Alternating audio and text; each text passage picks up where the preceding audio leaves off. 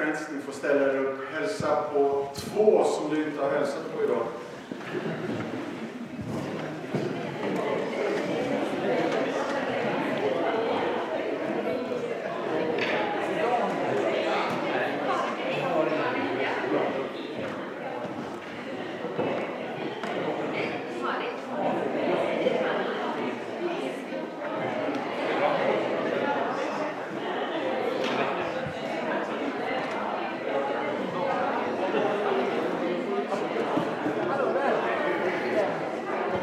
Good friends, nu räcker det. Nu får ni inte heja mer. Bra. Inte för vänligt helt enkelt. Hörrni, jag heter Mattias Martinsson och är gift med Therese och vi har Joel, Anton och Ester. Joel är 21 och har gått en bibelskola så han är i Nässjö och hjälper till med en församlingsplantering. Anton är musiknörd och går på Liljeholmens folkhögskola. Och Ester är 15 och går i nian och ska börja ettan här nu då. Och hur gammal jag är säger jag inte. Men jag fyllde 50 i höstas. Eh, surprise. Det är inte klokt. Men eh, 95 till 2007 var vi ett av pastorsparen här i Göteborg Vineyard och eh, har alltid älskat den här församlingen, höll på säga sen dess, men det låter som vi gillar den. När vi slutar så börjar vi gilla den. Men det var inte det jag menade, utan under den här eran i våra liv. Det har varit viktigt för oss. Jag jobbar som evangelist för en fadderbarnsorganisation som heter Compassion. Det finns en broschyr där nere. Sådana här broschyrer får ni ta hur många ni vill. Det är en informationsbroschyr som berättar att vi har jobbat i 70 år, vi jobbar i 25 länder, vi jobbar med de fattigaste av de fattiga och i 95 procent så är det barnen. Eh, vi jobbar med mellanhänder så att mellan en fadder och ett fadderbarn är det alltid en lokal församling. Och när man jobbar med så många fadderbarn som vi gör så är det 8000 lokala församlingar som är mellanhänder. Så det är aldrig så att fadderbarnen är på ett barnhem någonstans bara, utan de är mitt i en levande församling. Och vi hjälper, det står faktiskt fel på broschyren. Det står att vi hjälper 2,1 miljoner. Vi hjälper nu 2,3 miljoner fadderbarn i världen. Och om du frågar dig, hur kan man förändra världen långsiktigt? Så är det här faktiskt ett av de fyra viktigaste svaren. De andra svaren är rent vatten, mödravård och säkra förlossningar, eh, eh, fadderbarn en till en och lyssna nu, den sista är myggnät. Alltså de här fyra är de absolut mest räddande faktorerna i världen. Men nu har jag pratat klart om det. Nu ska vi ha en liten predikan. Jag måste nästan titta på klockan så att vi inte går bananas här idag. För de av er som minns vet att det kunde vara sådana här 45-50 minuters grejer då folk somnade på läktaren och vi fick väcka upp dem sen. Och sådär. Rubriken på det jag vill dela idag är Olika människor, olika gåvor. Alltså vi tror att det finns någonting som är rent naturligt nedlagt av arv som kommer av en fostran, en miljö eh, och det kallar vi naturliga gåvor. Sen tror vi också att i pånyttfödelsen, när man blir kristen, så får man andliga gåvor. Men det låter ibland, när vi pratar om dem, som att de är en present på den dagen. Och så öppnar man dem och sen har man lekt med dem. Och sen är man lite färdiglekt. Och så känner man, okej okay, nu då? Hur, hur tar jag mig vidare? Och det är lite grann där vi ska titta, för jag vet att ni är inne i en predikoserie i Efesierbrevet. Men jag skulle vilja berätta en berättelse nu då. Den stora violinisten Niccolo Paganini skänkte sin dyrbara fiol till sin födelsestad som tydligen heter Genua. Under en förutsättning, att staden lovade att fiolen aldrig mer skulle spelas på. Det var ett riktigt värdelöst beslut. För det finns en märklighet med trä, att så länge de används, brukas, hanteras och är i funktion, då uppstår enbart marginellt materiellt slitage om instrumentet sköts korrekt. Men så snart det inte brukas så förfaller det. Den där mjuka, varma, innerliga tonen i fiolen hade alltså försvunnit och instrumentet hade också blivit maskätet i sitt vackra fodral som en, jag skulle nästan vilja säga som en relik. Något fantastiskt, men något fordon fantastiskt, inte längre i funktion eller obrukbart och värdelöst. Så Paganinis dyrbara instrument fungerar nu därmed enbart som en varnande påminnelse om att ett liv som drar sig tillbaka från all tjänst till andra förlorar lite av sin mening. Så min huvudpoäng med allt jag vill säga idag, använd din gåva för Guds skull. För din skull och för andras skull. Och för andras skull. Vi är varandra till tjänst. Och idag är vi framme vid Efesierbrevet. Vi ska läsa kapitel 4 och det är vers 7 till 13. Så häng gärna med i din app här om du vill. Jag vet inte om jag har texten på väggen. Men var och en av oss har fått nåden så som Kristus fördelade gåvan.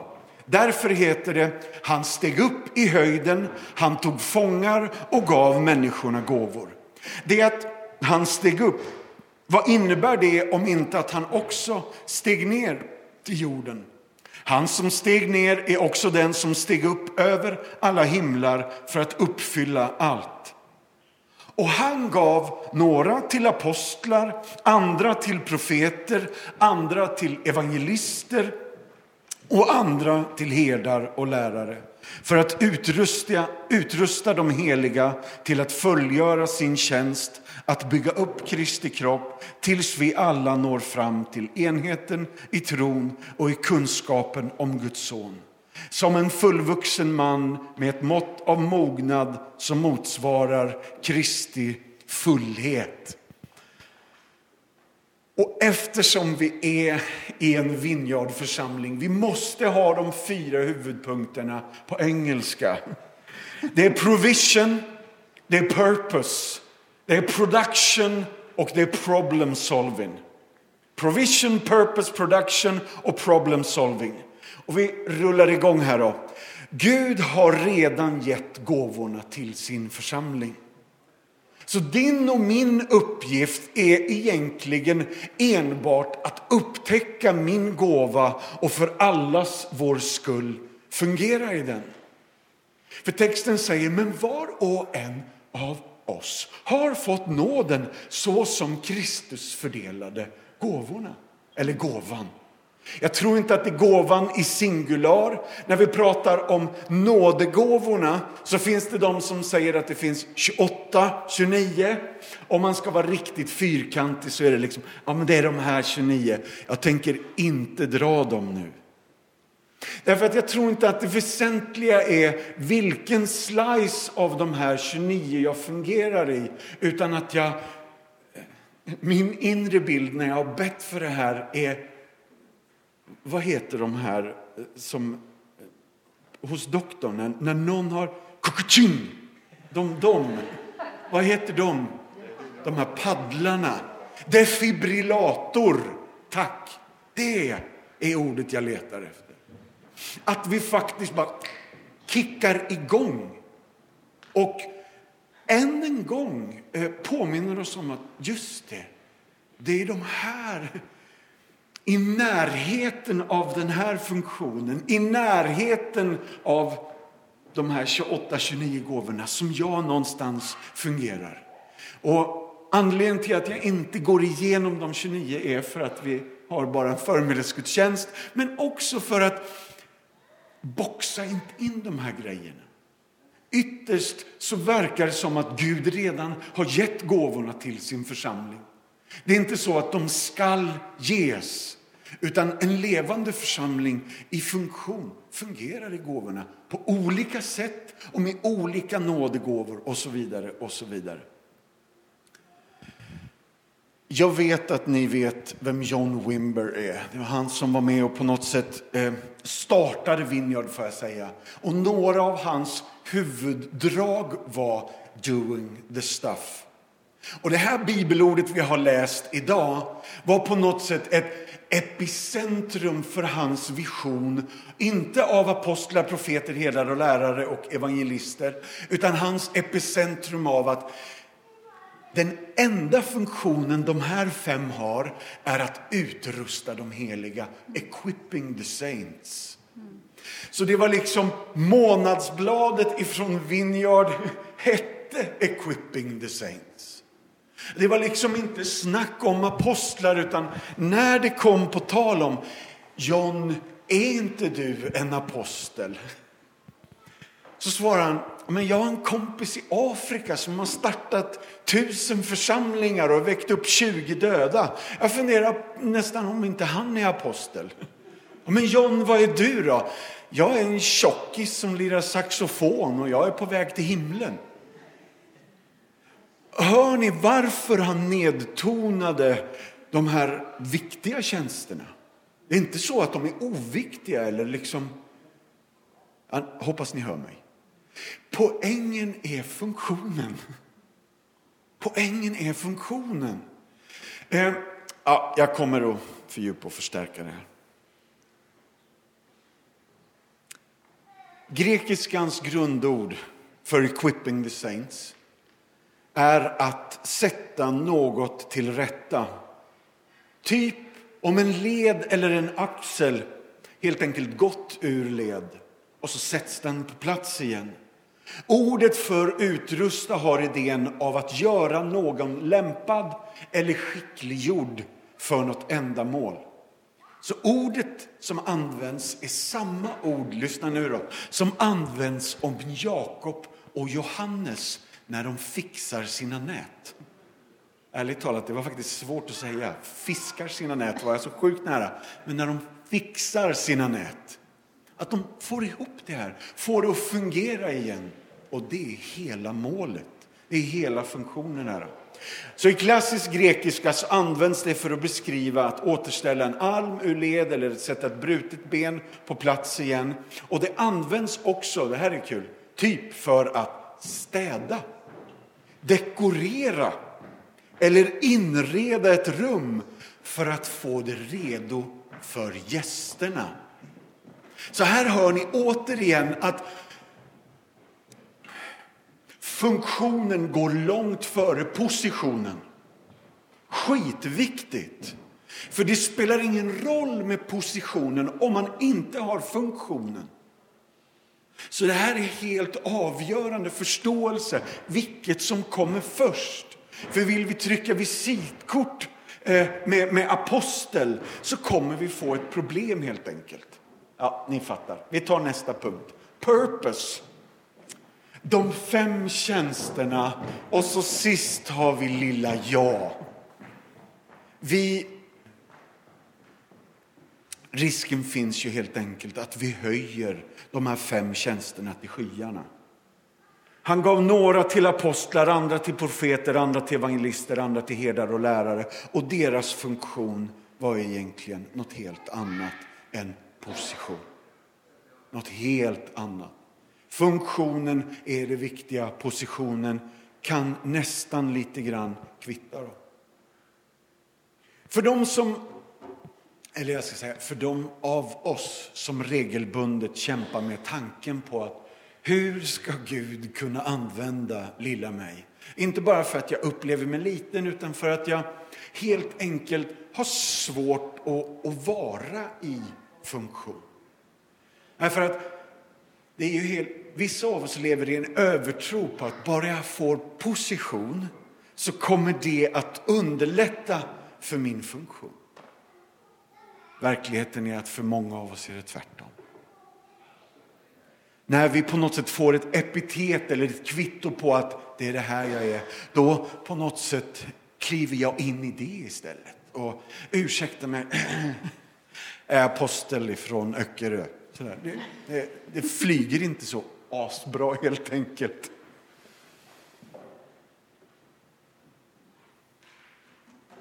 John Wimber har sagt så här.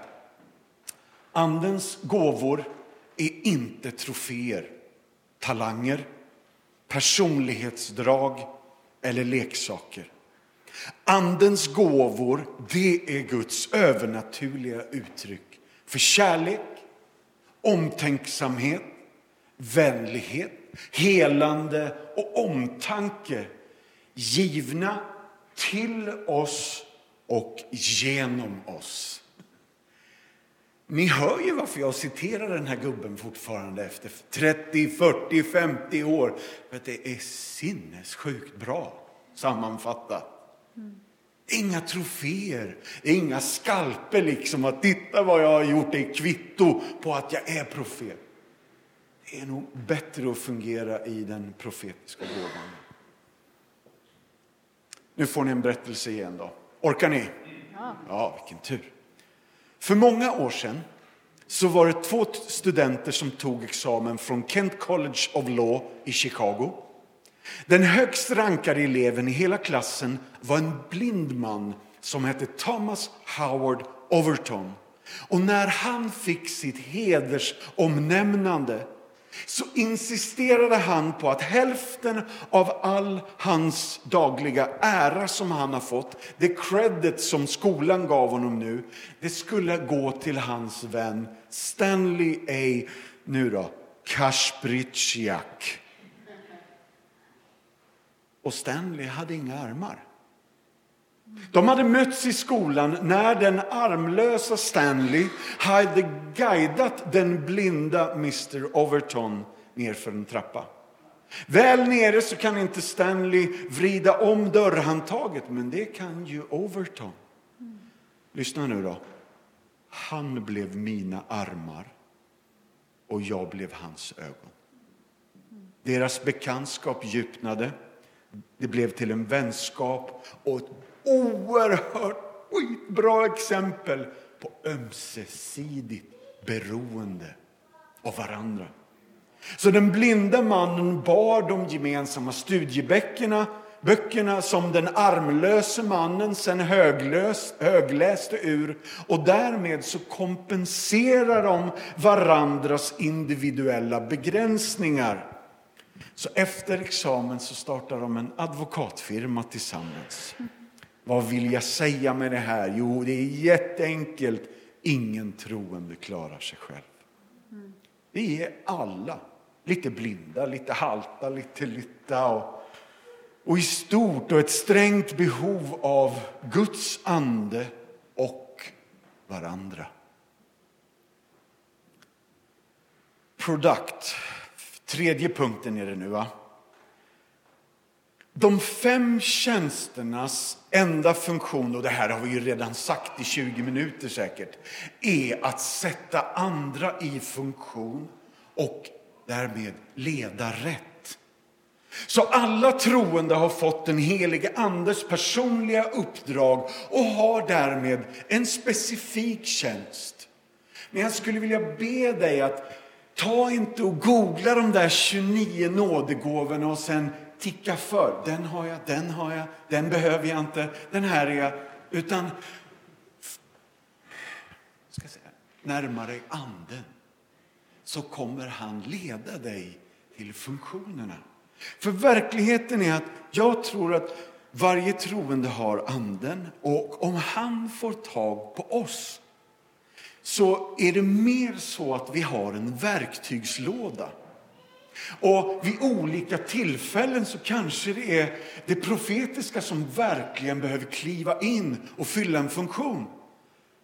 Vid ett annat tillfälle så är det en riktigt lurig liten skruvmejsel som har en apostolisk funktion, att få, något på, få fast något. Och eftersom jag tror att du har anden så tror jag att du kan fungera i de här. Jag skulle gissa att du har några som är två i topp. Och jag skulle gissa att du kan fungera i åtminstone en tredjedel av de här gåvorna. Ganska naturligt på grund av det vi började med, vem du är som person. Vad du på något sätt har arv och miljö, men sen också i din frälsning, i din tro, i att du blev räddad och uppfylld av Anden, pånyttfödd. Är med alla de här. Så bor Anden i dig och vill fungera i och genom dig. Så när vi nu har pratat om att de här fem tjänstegåvorna riskerar att flyta lite från oben och sen är det liksom lilla Vicke Vire och, och eh, Wenche Myhre och, och vi, vi, vi, är så små, vi är så sådär. Eh, så ser vi här att utrusta de heliga till att fullgöra sin tjänst. Det här, det här är helt crucial. För det finns de som på fullast allvar inte kan läsa. Inte läser att apostel, profet, evangelist och lärare och herde, deras funktion på något sätt är här från oben och att utrusta de heliga. Är det de som har misstolkat att de heliga finns till för att på något sätt underblåsa utrusta apostlarna, profeterna. Och jag bara, hur är det möjligt att man kan skitläsa? Den enda funktionen med de fem tjänsterna som är jätteviktiga är att förlösa resten. Är att hjälpa till och vara, vara, vara en kapsylöppnare så, så att kolsyran i kyrkan kommer ut. Eh, det är en fin bild. Kanske dags för lite Pepsi.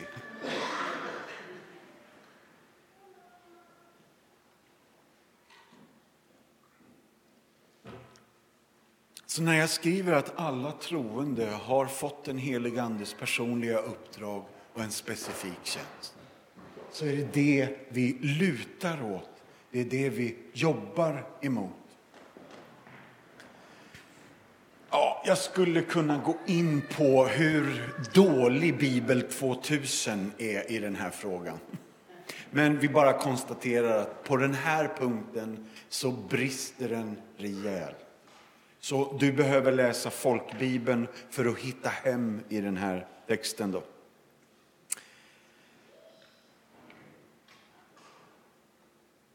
Bara för att sammanfatta den här. Ledarna utrustar. Punkt. Alla utför sin tjänst. Punkt. Och alla utvecklas och alla uppfylls mer av Guds ande. Så det är hela poängen med den där. Så församlingens ledarskap är Guds gåva till församlingen, en av dem i alla fall. Men lyssna nu då. Så gjorde han några till apostlar.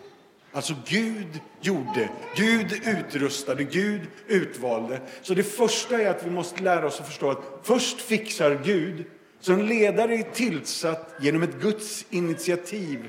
Så en andligt ledarskap verkar vara någon form av klok ordning. Men sen då? De skall göra. Så, så gjorde han. Först fixa Gud och sen de skall göra. Så att underordnat att Gud fixar, så fixar vi lite. Vi har ju inte någon jättekoll på de här grejerna, men så gjorde han. Först fixar Gud, de ska göra, sen fixar vi. Så Guds ord talar om att vi ska vara utvalda till tjänst, sen talar det om vad tjänaren ska göra. Vi är utvalda allihopa och sen tjänar vi allihopa. Vad säger det här oss nu då? Nu kommer en viktig. Det vi är kommer alltid före det vi gör. Inte det vi är i meningen att jag är apostel eller profet på Öckerö, utan det vi är i Kristus. att vi är söner och döttrar, att vi är barn i Guds hus. Och det föregår allt. För om jag sätter något annat före det, det som kommer hända då är att jag istället utnyttjar människor.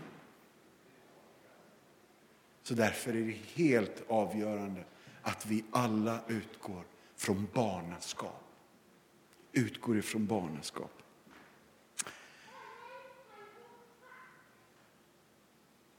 Jag måste bara säga en grej. Eh, det är inte, det, jag tror inte det är så viktigt här eftersom ni har en kvinnlig föreståndare. Men det är, det är, det är faktiskt viktigt att säga att här finns ingen skillnad mellan jude och grek eller man och kvinna i funktion. Det är bara jätteviktigt att, att stryka under det. Att Efesierbrevet ger ingen klausul eller ingen förfördelning för killar eh, eh, eller män i fråga om de här funktionerna. Inte positionerna heller, tror jag. Men det kan vi ta någon annan gång. Det är bara gött att säga. Bra. Sista punkten då, problem solving. Nu går vi ner för landning. Farligt att säga. Vi får se vart vi landar i det här planet. Men problem solving är, vad är målet? Bodybuilding. Och ni ser att jag inte är jättebra på bodybuilding, så därför måste ni förstå att jag pratar om någon annan bodybuilding. Att kroppen ska förstärkas. Att kroppen ska helas sätta samman och, och försonas med varandra eh, i varandra till tjänst, varandra till del, varandra till uppdrag och uppmuntran. Så hela målet är bodybuilding och jag tycker att det är, jag tycker det är kul i alla fall. Tills vi alla når fram till enheten i tron och i kunskapen om Guds son som en fullvuxen man med ett mått av mognad som motsvarar Kristi fullhet ärligt talat, här svänger det lite över huvudet på mig. Med Kristi fullhet och fullvuxenhet och kunskap i tron. Och då känner jag, hörni friends, här har vi bara börjat. Det, det, kan vi vara överens om. Att den här grejen är en mantelflik som vi bara har touchat lite vid. För här är det ingen av oss som säger ja, men jag är ganska fullvuxen och mogen. Och, ja, men min, min kristna tro motsvarar nog ganska Kristi fullhet. Jag bara, nej, nej, inte. Nej. Eh, och, och hela min familj bara, nej, vi håller med. Är, är ni med? Så att vi liksom, vi ska inte förminska oss inför det här. Utan det här ut, nu har jag inget bättre ord just nu. Men det här ska vara en andlig strävan, inte en liksom mänsklig strävan. För mänsklig strävan är att kom igen nu, nu pumpar vi upp oss, nu skärper vi oss och blir bättre på de här kristna prylarna. Men en andlig strävan, alltså Kristi kärlek ger mig inget annat val, säger Korinthierbrevet. Att det, det finns ett, ett driv i Kristi kärlek som bara, oh, här är bara att åka med. Han, han verkar vara god den här guden. Han vill något mer. Och i det så gensvarar jag bara. Det är inte att jag ska uppfylla allt det här och klara alla de här grejerna och bara trycka badgar där det står eh, eh, så här, ja, vad nu, smord evangelist eller världsledande apostel med, eh, ja, ja, ni hör ju. Vi lägger ner den grejen och så satsar vi på att hur gestaltar vi, hur gör vi Jesus synlig eh, i våran husgrupp, i vårt bostadsområde, i min trappuppgång, i min familj, bland mina vänner, eh, i vår församling. Så equipping the saints handlar inte om att eh, vi firar gudstjänst varje söndag. John Wimber sa the meat is in the street. Och det var, sa han inte bara för att vara fyndig utan för att det är någonstans vardagen som är vår funktion. Så att vi går på gudstjänst för att utrustas, absolut. Så min sista fråga nu, ganska retorisk efter de här 30 minuterna. Hur tänker du dig att anden kommer att använda dig så att du kommer att främja Guds rike i Jesu namn? Hur tänker du dig att anden kommer? Det är inte bara, eh, det är inte, bara det är inte ett what if, det är inte ett frågetecken där. Utan hur vill den helige ande gestalta sig, uttrycka sig, liksom komma i funktion i och genom ditt liv. Ditt liv så att du utbreder Guds rike i Jesu namn. Amen. Ska vi ställa oss upp, sträcka våra händer och så ber vi en bön tillsammans. Vi ska alldeles strax sjunga en sång och vi kommer fira nattvard. Eh, men jag skulle bara vilja ta några minuter och eh, mer än att jag preachar allt det här så får vi säga Ande, du får ge oss bröd och vin. Du är den som har utrustat oss. Och eh, bara vi hör den meningen så känner vi att ja, vi är nog inte så utrustade än som vi borde. Och så håller vi på att förminska oss. Förbjud det där i Jesu namn. Och hjälp oss att tänka, Herre, hur ska det här gestaltas? Jag är jag, du känner mig, du är inte överraskad. Så kom helige Ande nu. Kom helige Ande. Och fördjupa och förstärk. Och förädla och förnya. För många av oss har nog gång efter annan funkat i flera av såna här gåvor. Och så kanske vi fungerar i några av de här gåvorna. Men Herre, lite grann som, som barnet som får ett, ett, ett lekrum fullt av leksaker. Så har vi ibland hört att det, det finns någon förälder som säger du får bara gunga på gunghästen. Men sån är inte du. Och enligt den här texten har du utrustat alla med ganska mycket. Där ber vi nu att du förlöser och förstärker och förnyar och förvandlar och också förvånar. För vi tänker ju att ja, men det är bara fem bröd och två fiskar. Men i dina händer, i dina händer, i dina händer så multiplicerar du det vi har. Så där ber vi, gör något stort av det lilla. Och led oss ut på risktagandet och äventyrandet än en gång, Herre.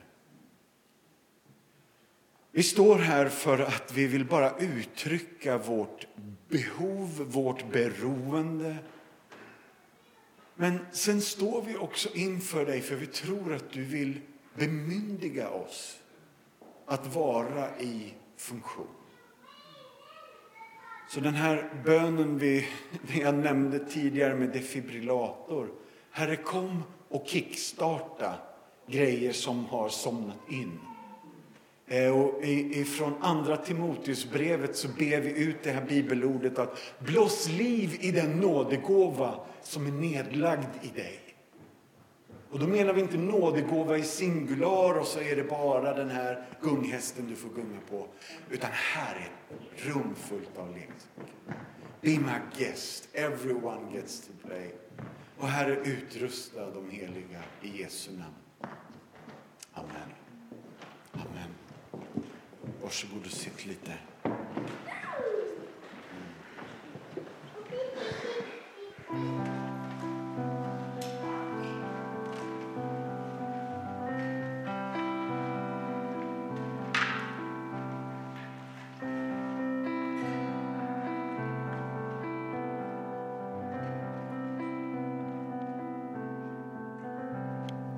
Jesus änglars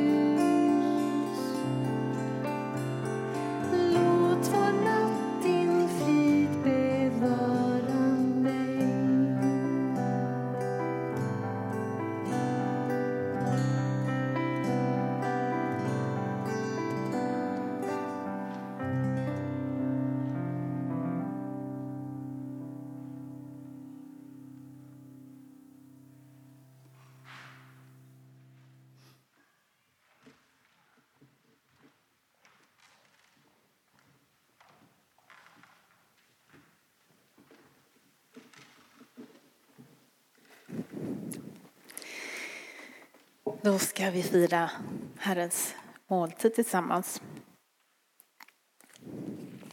Och vi gör så att eh, vi ber en bön och vi läser instiftelseorden och sen så kommer vi fram här och tar nattvard. Vi har särkalkar så att man tar sin egen lilla kopp och vi har glutenfritt bröd och det är druvsaft i kopparna. Och vi kommer också stänga av kameran förstås så att eh, vi kan slappna av och vara inför Herren tillsammans. Vi firar ju nattvard för att minnas Jesus död och uppståndelse. Det här är det centrala i det vi tror på. Jesus död och uppståndelse ger oss möjlighet att få förlåtelse för våra synder. Så att vi kan få kontakt med Gud. Så att han kan dra sig nära. Så att vi kan få hans ande och hans läkedom och möta honom på nytt och få hans liv i utbyte mot våra synder. Så ta det här tillfället i akt att omvända er från synd och komma nära Jesus igen. Lägga av i bördorna och ta emot Herren. Jag läser från andra första Korintierbrevet kapitel 11 och vers 23. Den natt då Herren Jesus blev förrådd tog han ett bröd. Han tackade Gud och han bröt det och så sa han Det här är min kropp som blir utgiven för er. Gör detta för att minnas mig. På samma sätt tog han bägaren efter måltiden och sa Den här bägaren är det nya förbundet i mitt blod. Så ofta ni dricker av den, gör det för att minnas mig. Och så ofta ni äter detta bröd och dricker denna bägare förkunnar ni Herrens död till dess han kommer. Så vi bekänner vår tro när vi tar nattvarden. Herre Jesus, vi välkomnar dig att komma oss nära. Vi tackar dig för att du lät din kropp brytas sönder, Herre, för vår skull. Vi tackar dig att du tog allt vårt mörker och allt våra misslyckanden och allt som gör ont tog du på dig, Herre. Och du bar med det till korset och du dog. Och du uppstod igen, Herre. Så du är här nu för att ge oss liv, Herre. För ge oss av det liv som gjorde att graven inte kunde behålla dig, Herre. Jag tackar dig för att den kraften, Herre, din helige ande som uppväckte dig från de döda, låter du få bo i oss. Herre, det är större än vad vi kan greppa. Men jag ber att vi ska få ana ännu lite mer av det idag. Den väldiga kraft du har lagt i oss, var och en, helt vanliga människor. Tack Herre för att vi får bära den kraften med oss härifrån idag och ut i vår vardag. Och låt den få komma ut i våra händer och i vårt tal, Herre, när vi möter andra. Jag prisar och ärar och tackar dig. I Jesu namn, Amen.